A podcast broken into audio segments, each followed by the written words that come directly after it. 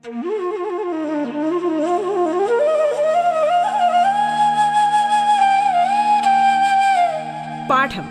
കേട്ടു പഠിക്കാൻ റേഡിയോ കേരളയിലൂടെ.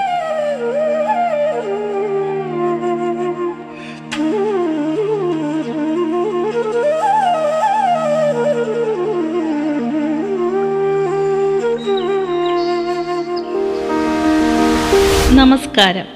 സംസ്ഥാന സർക്കാരിന്റെ ഓൺലൈൻ റേഡിയോ സംരംഭമായ റേഡിയോ കേരളയിൽ നിങ്ങൾ ഇപ്പോൾ കേൾക്കുന്നത് പാഠം എന്ന പരിപാടിയാണ്. സ്കൂൾ വിദ്യാഭ്യാസം ഓൺലൈനിലൂടെ ആയിരിക്കുന്ന ഇക്കാലത്ത് അഞ്ചു മുതൽ പത്ത് വരെയുള്ള ക്ലാസ്സുകളിലെ പാഠഭാഗങ്ങൾ വളരെ ലളിതമായി കുട്ടികളിലേക്ക് എത്തിക്കുകയാണ് പാഠം. പാഠത്തിന്റെ ഇന്നത്തെ അധ്യായത്തിൽ ഞാൻ സാഗ ജെയിംസ് ആണ് നിങ്ങളോടൊപ്പമുള്ളത്. തിരുവനന്തപുരം ജില്ലയിലെ സെന്റ് മേരീസ് ഹയർ സെക്കൻഡറി സ്കൂളിലെ ബയോളജി അധ്യാപികയാണ്.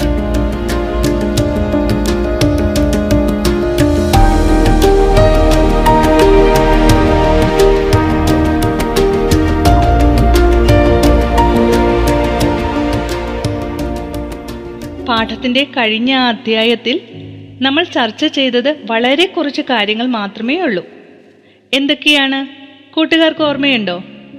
ടാക്സോണമിക്കി ഡൈക്കോട്ടമസ്കി വർഗീകരണ ശാസ്ത്രം എന്നിവയൊക്കെയാണ് നാം ചർച്ച ചെയ്തത്. ആരാണ് ഈ വർഗീകരണ ശാസ്ത്രത്തിന്റെ പിതാവ്? ഓർമ്മയുണ്ടോ? അതെ കാളിനേയസ് മിടുക്കർ ഓർമ്മയുണ്ടല്ലോ. വ്യത്യസ്ത വർഗീകരണ തലങ്ങൾ നിർദ്ദേശിച്ചതും ജീവികൾക്ക് ശാസ്ത്രീയ നാമം നൽകുന്ന ദ്വിനാമ പദ്ധതി ആവിഷ്കരിച്ചതും കാളിനേയസ് ആണ് ലിനേയസ് നിർദ്ദേശിച്ച വർഗീകരണ തലങ്ങൾ ഏതൊക്കെയാണെന്നാണ് നമുക്ക് ഇന്നത്തെ ക്ലാസ്സിൽ ചർച്ച ചെയ്യാനുള്ളത്. വർഗീകരണത്തിലെ അടിസ്ഥാന ഘടകമായ സ്പീഷീസിൽ തുടങ്ങി കിങ്ഡം വരെ എത്തി നിൽക്കുന്ന ഏഴ് വർഗീകരണ തലങ്ങളാണ് കാളിനേയസ് നിർദ്ദേശിച്ചത്. എന്താണ് സ്പീഷീസ്? ജീവശാസ്ത്ര നിർവചന പ്രകാരം സ്വാഭാവിക ലൈംഗിക പ്രജനനത്തിലൂടെ പ്രത്യുൽപാദന ശേഷിയുള്ള സന്താനങ്ങളെ സൃഷ്ടിക്കാൻ കഴിയുന്ന ജീവികളുടെ ഗണമാണ് സ്പീഷീസ്. അതായത് വർഗീകരണത്തിലെ അടിസ്ഥാന തലമാണ് സ്പീഷീസ് സമാനമായ സ്പീഷീസുകൾ ചേർന്നുണ്ടാകുന്ന ജീവികളുടെ കൂട്ടമാണ് ജീനസ് ഈ ജീനസുകൾ ചേർന്ന് ഫാമിലിയും ഫാമിലികൾ ചേർന്ന് ഓർഡറും രൂപപ്പെടുന്നു. ഓർഡറുകൾ ചേർന്നതാണ് ക്ലാസ് ബന്ധപ്പെട്ട ക്ലാസുകൾ ചേർന്ന് ഫൈലം രൂപപ്പെടുന്നു. എല്ലാ ഫൈലങ്ങളും ചേർന്ന് ഏറ്റവും ഉയർന്ന തലമായ കിങ്ഡം രൂപപ്പെടുന്നു. ടെക്സ്റ്റ് ബുക്കിലെ നൂറ്റി മുപ്പത്തി മൂന്നാമത്തെ പേജിൽ വർഗീകരണ തലങ്ങളുടെ ഫ്ലോ ചാർട്ട് എക്സാമിന് ചോദിക്കും. എങ്ങനെയാണ് അവ കൊടുത്തിട്ടുള്ളത്? നമുക്കൊന്ന് പറഞ്ഞു നോക്കിയാലോ? Species genus family order class phylum ഏറ്റവും മുകളിലേതാണ് കിങ്ഡം. ഇനി പേജ് നമ്പർ നൂറ്റി മുപ്പത്തിനാല് എടുക്കൂ. എടുത്തോ? അതിലെ ചിത്രീകരണം എന്താണ്? നോക്കൂ. ഏറ്റവും ഉയർന്ന വർഗീകരണ തലമായ കിങ്ഡം മുതൽ താഴേക്കാണ് അത് കൊടുത്തേക്കുന്നത്. നമുക്കത് നോക്കാം. ആദ്യം കാണുന്നത് എന്താണ്? കിങ്ഡം അനിമേലിയ അല്ലേ? കിങ്ഡം അനിമേലിയയ്ക്കുള്ളിൽ എല്ലാ ജന്തുക്കളും ഉൾപ്പെടുന്നു. അടുത്ത തലമോ? ഫൈലം. നട്ടലുള്ള ജീവികൾ മാത്രം ഉൾപ്പെട്ട ഫൈലം കോർഡേറ്റ. അടുത്തതോ? ക്ലാസ്. ക്ലാസ്സിൽ ഉൾപ്പെട്ടവയുടെ സവിശേഷതകൾ എന്തൊക്കെയാണ്? നട്ടല്ലുണ്ടായിരിക്കും കൂടാതെ കുഞ്ഞുങ്ങളെ പാലൂട്ടി വളർത്തുന്നവയുമാണ്.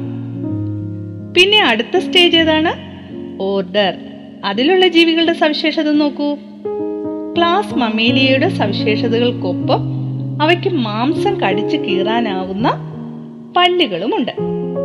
സിംഹം പുലി കരടി പൂച്ച എന്നിവ അതിൽ ഉൾപ്പെടുന്നു. അതുകൊണ്ട് ഈ ഘട്ടത്തെ ഓർഡർ കാർണിവോറ എന്ന് പറയുന്നു. എന്താണ്? ഓർഡർ കാർണിവോറ അടുത്ത താഴ്ന്ന ഘട്ടം ഫാമിലി ഫെലിഡേയാണ് അതിൽ കാർണിവോറ ഓർഡറിന്റെ സവിശേഷതകൾക്കൊപ്പം കാലിൽ ഉൾവലിക്കാവുന്ന നഖങ്ങളുള്ള ജന്തുക്കൾ ഉൾപ്പെടുന്നു. സിംഹം പൂച്ച പുലി എന്നിവയൊക്കെയാണ് അവ. അടുത്ത ഘട്ടത്തിൽ ഫെലിഡേ ഫാമിലിയുടെ സവിശേഷതകൾ കാണിക്കുന്ന ചെറിയ ശരീരമുള്ള ജീവികൾ ഉൾപ്പെടുന്നു.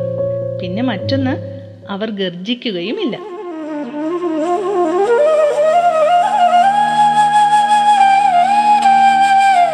പാഠം കേട്ടു പഠിക്കാൻ റേഡിയോ കേരളയിലൂടെ.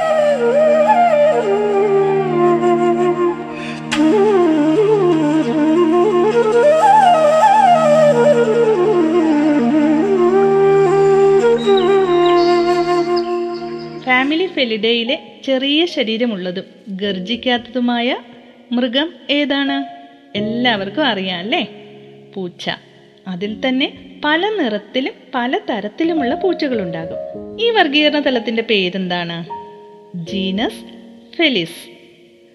ഫെലിസ് ജീനസിന്റെ സവിശേഷതയ്ക്കൊപ്പം പൂച്ചയുടെ ബേസിക് ആയിട്ടുള്ള സവിശേഷതകൾ കാണിക്കുന്നവയാണ് ഏറ്റവും താഴ്ന്ന വർഗീകരണ തലമായ സ്പീഷീസ് ഡൊമസ്റ്റിക്കിൽ ഉൾപ്പെടുന്നത്.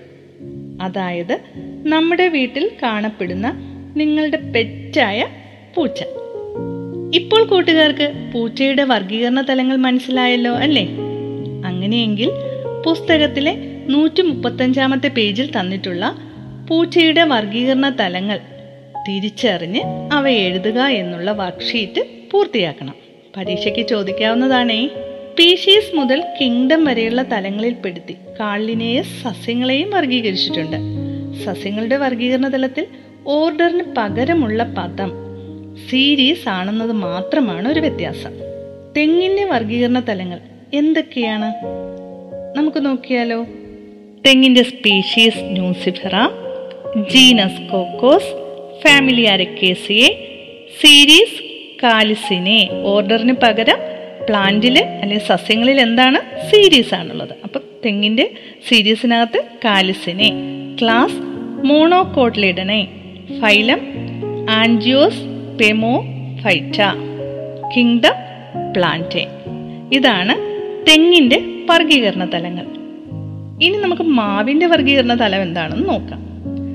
മാവിന്റെ species indica genus Mangifera family Anacardiaceae series Sapindales class Dicotyledonae phylum Angiospermophyta kingdom Plantae മനസ്സിലായോ? ഇത്തരത്തിൽ സസ്യവർഗീകരണത്തിൽ കൂടുതൽ ഉദാഹരണങ്ങൾ കൂട്ടുകാർ കണ്ടെത്തണേ. കൂട്ടുകാർക്ക് എത്ര പേരുകളുണ്ട്? ഒഫീഷ്യൽ നെയിമുണ്ട് പെറ്റ് നെയിമുണ്ട് പിന്നെ കൂട്ടുകാർ വിളിക്കുന്ന മറ്റു കൂട്ടുകാർ വിളിക്കുന്ന പെറ്റ് നെയിം അതിനെന്താ നിങ്ങൾ പറയുക? പട്ടപ്പേര്. അതോ ഇരട്ടപ്പേരെന്നോ? എന്തായാലും ചില കൂട്ടുകാർക്കെങ്കിലും ഒന്നിൽ കൂടുതൽ പേരുകൾ ഉണ്ടാകും. ഇല്ലേ? അതുപോലെ നമുക്ക് ചുറ്റും കാണപ്പെടുന്ന സസ്യങ്ങൾക്കും ജന്തുക്കൾക്കും എല്ലാം ഇങ്ങനെ പല പേരുകളുണ്ട്. ഉദാഹരണത്തിന് പപ്പായ തന്നെ എടുക്കാം. കേരളത്തിലെ പല ജില്ലകളിലും പല പല പേരുകളിലാണ് പപ്പായ അറിയപ്പെടുന്നത്. പപ്പായ കപ്ലങ്ങ കറമൂസ ഓമയ്ക്ക എന്നിങ്ങനെ പല പേരുകളിൽ. ഇനി മറ്റു സംസ്ഥാനങ്ങളിലും രാജ്യങ്ങളിലും എല്ലാം പപ്പായയ്ക്ക് മറ്റു ചില പേരുകളാണ്. അതുപോലെ തന്നെ മറ്റുള്ള ജീവികൾക്കും സസ്യങ്ങൾക്കും ഇങ്ങനെ ധാരാളം പേരുകൾ ഉണ്ട്. മറ്റു പല സ്ഥലങ്ങളിലും അവ അറിയപ്പെടുന്ന പേരുകൾ കേട്ടാൽ അവ എന്താണെന്ന് കൂടി നമുക്ക് മനസ്സിലാകില്ല അല്ലേ? ഇങ്ങനെ ഒരു ജീവി പല ഭാഷകളിൽ പല പ്രദേശങ്ങളിൽ പല പേരിൽ അറിയപ്പെടുന്നത് കൊണ്ടുള്ള ബുദ്ധിമുട്ടുകൾ പരിഹരിക്കുന്നതിനാണ് ദ്വിനാമ പദ്ധതി ആവിഷ്കരിച്ചത്. അതായത് രണ്ട് പദങ്ങൾ ചേർത്തുള്ള ശാസ്ത്രീയ നാമകരണമാണ് ദ്വിനാമ പദ്ധതി. ഏതൊക്കെയാണെന്ന് ടീച്ചർ കഴിഞ്ഞ ക്ലാസ്സിൽ പറഞ്ഞിരുന്നു. ഓർമ്മയുണ്ടോ കൂട്ടുകാർക്ക്? അതെ ജീനസും സ്പീഷീസും.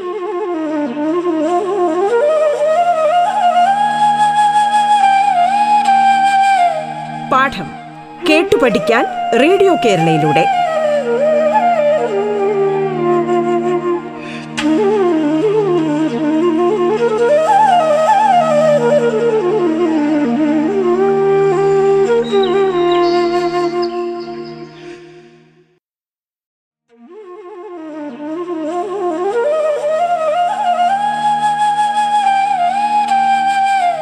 പാഠം കേട്ടു പഠിക്കാൻ റേഡിയോ കേരളയിലൂടെ. തുടർന്ന് കേൾക്കാം പാഠം.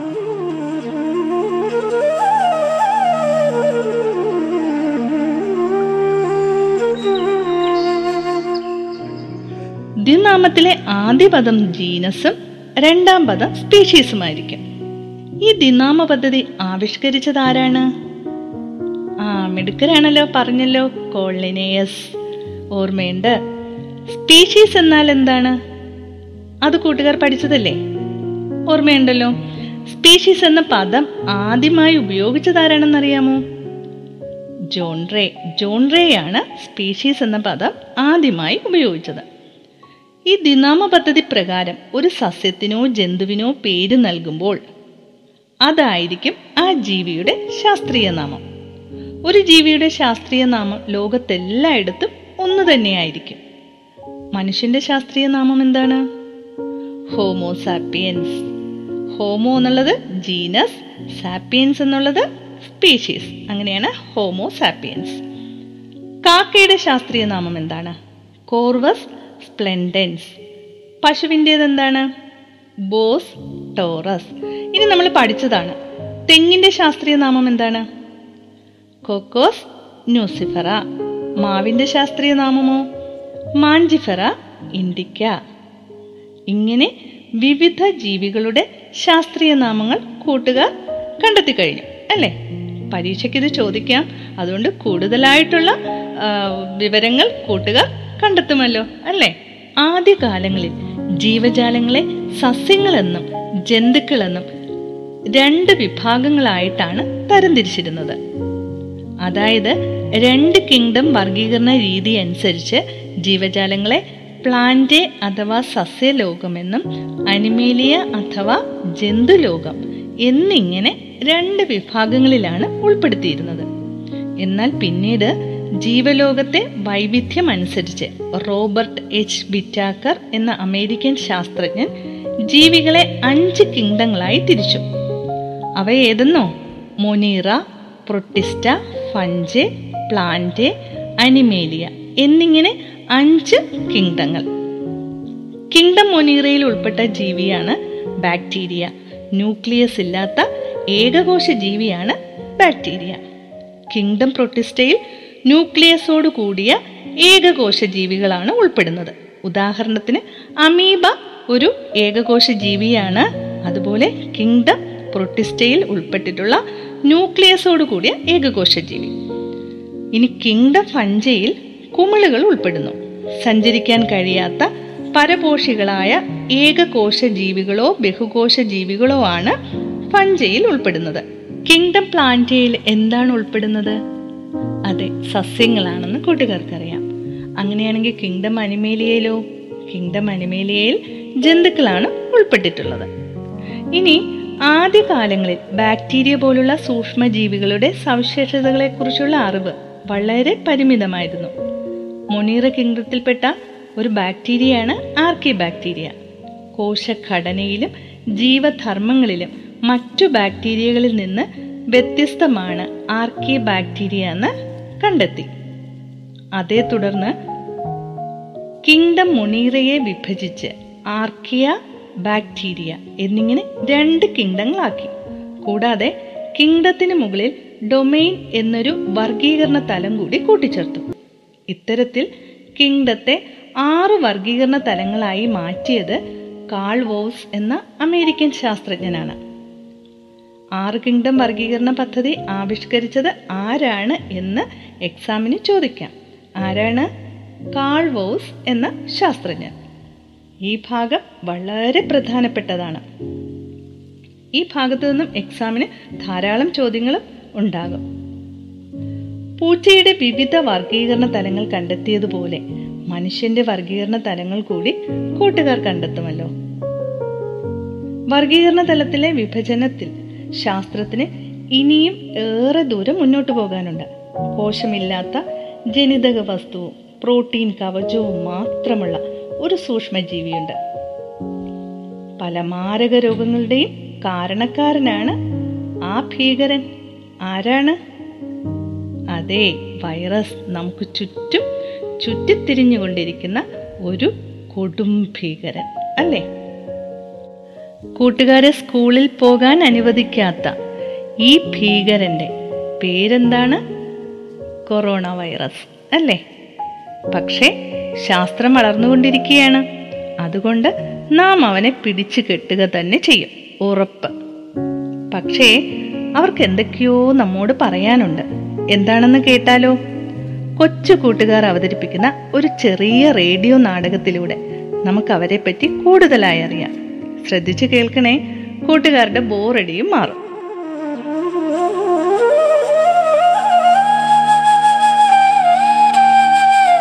പാഠം കേട്ടു പഠിക്കാൻ റേഡിയോ കേരളയിലൂടെ.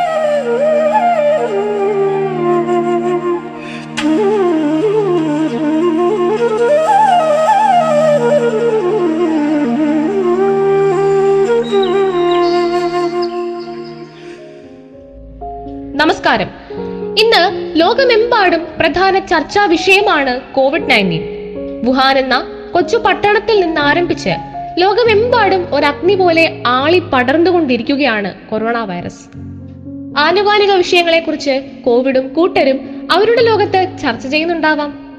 അവരുടെ ചർച്ചകൾ എങ്ങനെയായിരിക്കും? വൺ പോയിന്റ് വൺ ഫോർ സാഹിത്യവാണിയിലെ കൂട്ടുകാർ അവതരിപ്പിക്കുന്ന റേഡിയോ നാടകം. കോവിഡും കൂട്ടരും കൂട്ടിലാകുമോ? രചന സ്നേഹായസ്. സംവിധാനം വിജിത കുരാക്കാർ. കോവിഡും കൂട്ടരും കൂട്ടിലാകുമോ?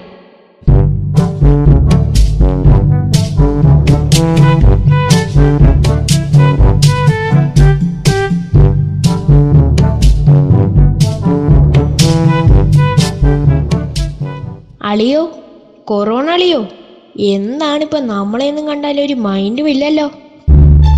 എന്തോ പറയാനാ നിപ്പേട്ട? ഇപ്പൊ ഫുൾ ബിസി അല്ലേ? ഇപ്പൊ കാര്യങ്ങളെല്ലാം നമ്മുടെ കൺട്രോളിലല്ലേ ഓ നമ്മളൊന്ന് കേരളത്തിൽ കാലുകുത്തിയപ്പോ തന്നെ തുരത്തി ഓട്ടിച്ചില്ലേ നിന്നെ സമ്മതിക്കണം. ഒന്നൊന്നര കൊല്ലമായിട്ട് മനുഷ്യരായിട്ട് വട്ടം കറക്കുകയല്ലേ? ഇതിനകം എത്ര രാജ്യങ്ങളാ നീ കറങ്ങിയത്? രണ്ടാം തരംഗം മൂന്നാം തരംഗം എന്നൊക്കെ പറഞ്ഞ് അടിച്ച് പൊളിക്കുകയല്ലേ? നിന്റെ ഭാഗ്യം തന്നെ. ആ അതെ അതെ. പാസ്പോർട്ട് ഇല്ലാതെ ലോകം മൊത്തം കറങ്ങാൻ പറ്റി. അല്ല നിപ്പേട്ടൻ വീണ്ടും കേരളത്തിൽ വന്നു എന്ന് ഞാൻ അറിഞ്ഞല്ലോ. എന്താ പുതിയ പ്ലാൻ നീ മാത്രം അങ്ങനെ ഇപ്പോൾ ഷൈൻ ചെയ്യണ്ട. പക്ഷേ മലയാളികൾ അധികകാലം എന്നെ ഇവിടെ ജീവിക്കാൻ അനുവദിക്കുമെന്ന് തോന്നുന്നില്ല. ഞാൻ വന്നു എന്ന് അറിഞ്ഞപ്പോൾ തന്നെ സുരക്ഷാ പ്രവർത്തനങ്ങളൊക്കെ തുടങ്ങിയില്ലേ? ആ അത് ശരിയാ. അല്ല നമ്മളെ റംബൂട്ടാനല്ലേ വരുന്നത്? പുള്ളിക്കാരൻ വലിയ വിഷമത്തിലാണല്ലോ. എന്താ റംബൂട്ടാനെ എന്ത് പറ്റി? ആ ഒന്നും പറയണ്ട. ദേ ഈ കൊറോണ കാരണം വെളിയിൽ ഇറങ്ങി നടക്കാൻ വയ്യ. ഞാൻ നിന്നെ പോലെയല്ലേ ഇരിക്കുന്നത്. ദേ ഇപ്പൊ നിപ്പയും എന്നെ കഴിച്ചത് കൊണ്ടാണ് ഒരു കുട്ടിക്ക് നിപ്പ വന്നതെന്നാ പറയണേ. ഞാൻ നിങ്ങൾ രണ്ടുപേരോടും എന്ത് തെറ്റാ ചെയ്തത്? ആ അത് ശരിയാ. നീ വിഷമിക്കേണ്ട. നമ്മുടെ കൊറോണ അധിക കാലം ഇവിടെ ഉണ്ടാവില്ല. ഉടനെ തന്നെ മനുഷ്യൻ അവനെ തുരത്തി ഓട്ടിക്കും. എന്നെ തുരത്തുന്നതിന് മുമ്പ് അവർ നിന്നെ തുരത്തി ഓടിക്കും. അതുകൊണ്ട് സൂക്ഷിച്ചും കണ്ടോ നിന്നോ? തുരത്തുന്ന കാര്യം പറഞ്ഞപ്പോഴാ ദേവായിരുന്നു നമ്മുടെ സാനിറ്ററി ജി മാസ്കണ്ണനും ആ അവരല്ല ഇപ്പോഴത്തെ സ്റ്റാർ അല്ലേ? ആൾക്കാർക്ക് ഭക്ഷണവും വെള്ളവും ഇല്ലെങ്കിലും ജീവിക്കാം. എന്നാൽ ഇവരില്ലാതെ ജീവിക്കാൻ പറ്റുമോ ഇതാര്? നമ്മുടെ കൊറോണയോ? ദേ കൊറോണ എന്റെ അടുത്ത് നിന്റെ വിളച്ചിലൊന്നും നടക്കില്ല കേട്ടോ. മര്യാദയ്ക്ക് കേരളത്തിൽ നിന്ന് പൊക്കോ. ഇല്ലെങ്കിൽ ഒറ്റൊരുത്തം പോലും ബാക്കി ഉണ്ടാവില്ല. പറഞ്ഞേക്കാം. അല്ല സാനിറ്റൈസേജിയുടെ തലയ്ക്ക് എന്ത് പറ്റി? ഹോ എന്തു പറയാനാ? നിന്നെ കൊള്ളാൻ ആൾക്കാർ ഞെക്കി ഞെക്കി എന്റെ തല ഒരു പരുവമായി.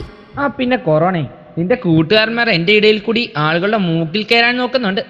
അത് നടക്കൂല നീ അവരോട് പറഞ്ഞേക്ക് കേട്ടോ? ആ നിപ്പയും ഉണ്ടല്ലോ. നീ വന്നൂന്ന് ഞാൻ അറിഞ്ഞു. അതെ അതെ. ഛർദി തലവേദന കാഴ്ചമങ്ങൾ തുടങ്ങിയവയൊക്കെയാണല്ലോ ഇവന്റെ ലക്ഷണങ്ങൾ. ആ പിന്നെ നിപ്പേ നീ അറിഞ്ഞോ? പൂനെയിലെ വൈറോളജി ഇൻസ്റ്റിറ്റ്യൂട്ടിന്റെ മേൽനോട്ടത്തിൽ ആലപ്പുഴ വൈറോളജി ഇൻസ്റ്റിറ്റ്യൂട്ടിലെ വിദഗ്ധർ കോഴിക്കോട് മെഡിക്കൽ കോളേജിൽ നിപ്പ പരിശോധന യൂണിറ്റ് സജ്ജമാക്കിയിട്ടുണ്ട്. എന്റെ പൊന്നനിപ്പേ നിങ്ങൾ വൈറസുകൾ മനുഷ്യരായിട്ട് എന്തിനാ ഇങ്ങനെ കഷ്ടപ്പെടുത്തുന്നേ? കൊറോണയൊന്ന് ഓടിക്കാൻ തന്നെ പാടുപെടുകയാ.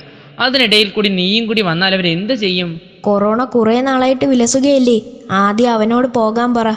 എന്തൊക്കെയായാലും ഞാൻ എങ്ങനെ മനുഷ്യ ശരീരത്തിൽ എത്തിയെന്ന് ഇതുവരെയും വ്യക്തമായി കണ്ടുപിടിച്ചിട്ടില്ല.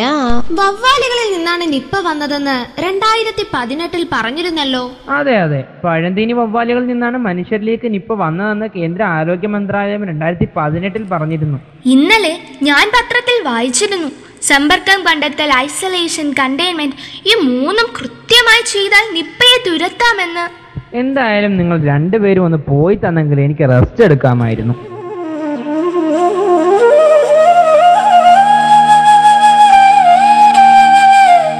പാഠം കേട്ടു പഠിക്കാൻ റേഡിയോ കേരളയിലൂടെ. പാഠത്തിന്റെ ഇന്നത്തെ അധ്യായം ഇവിടെ പൂർണമാകുന്നു.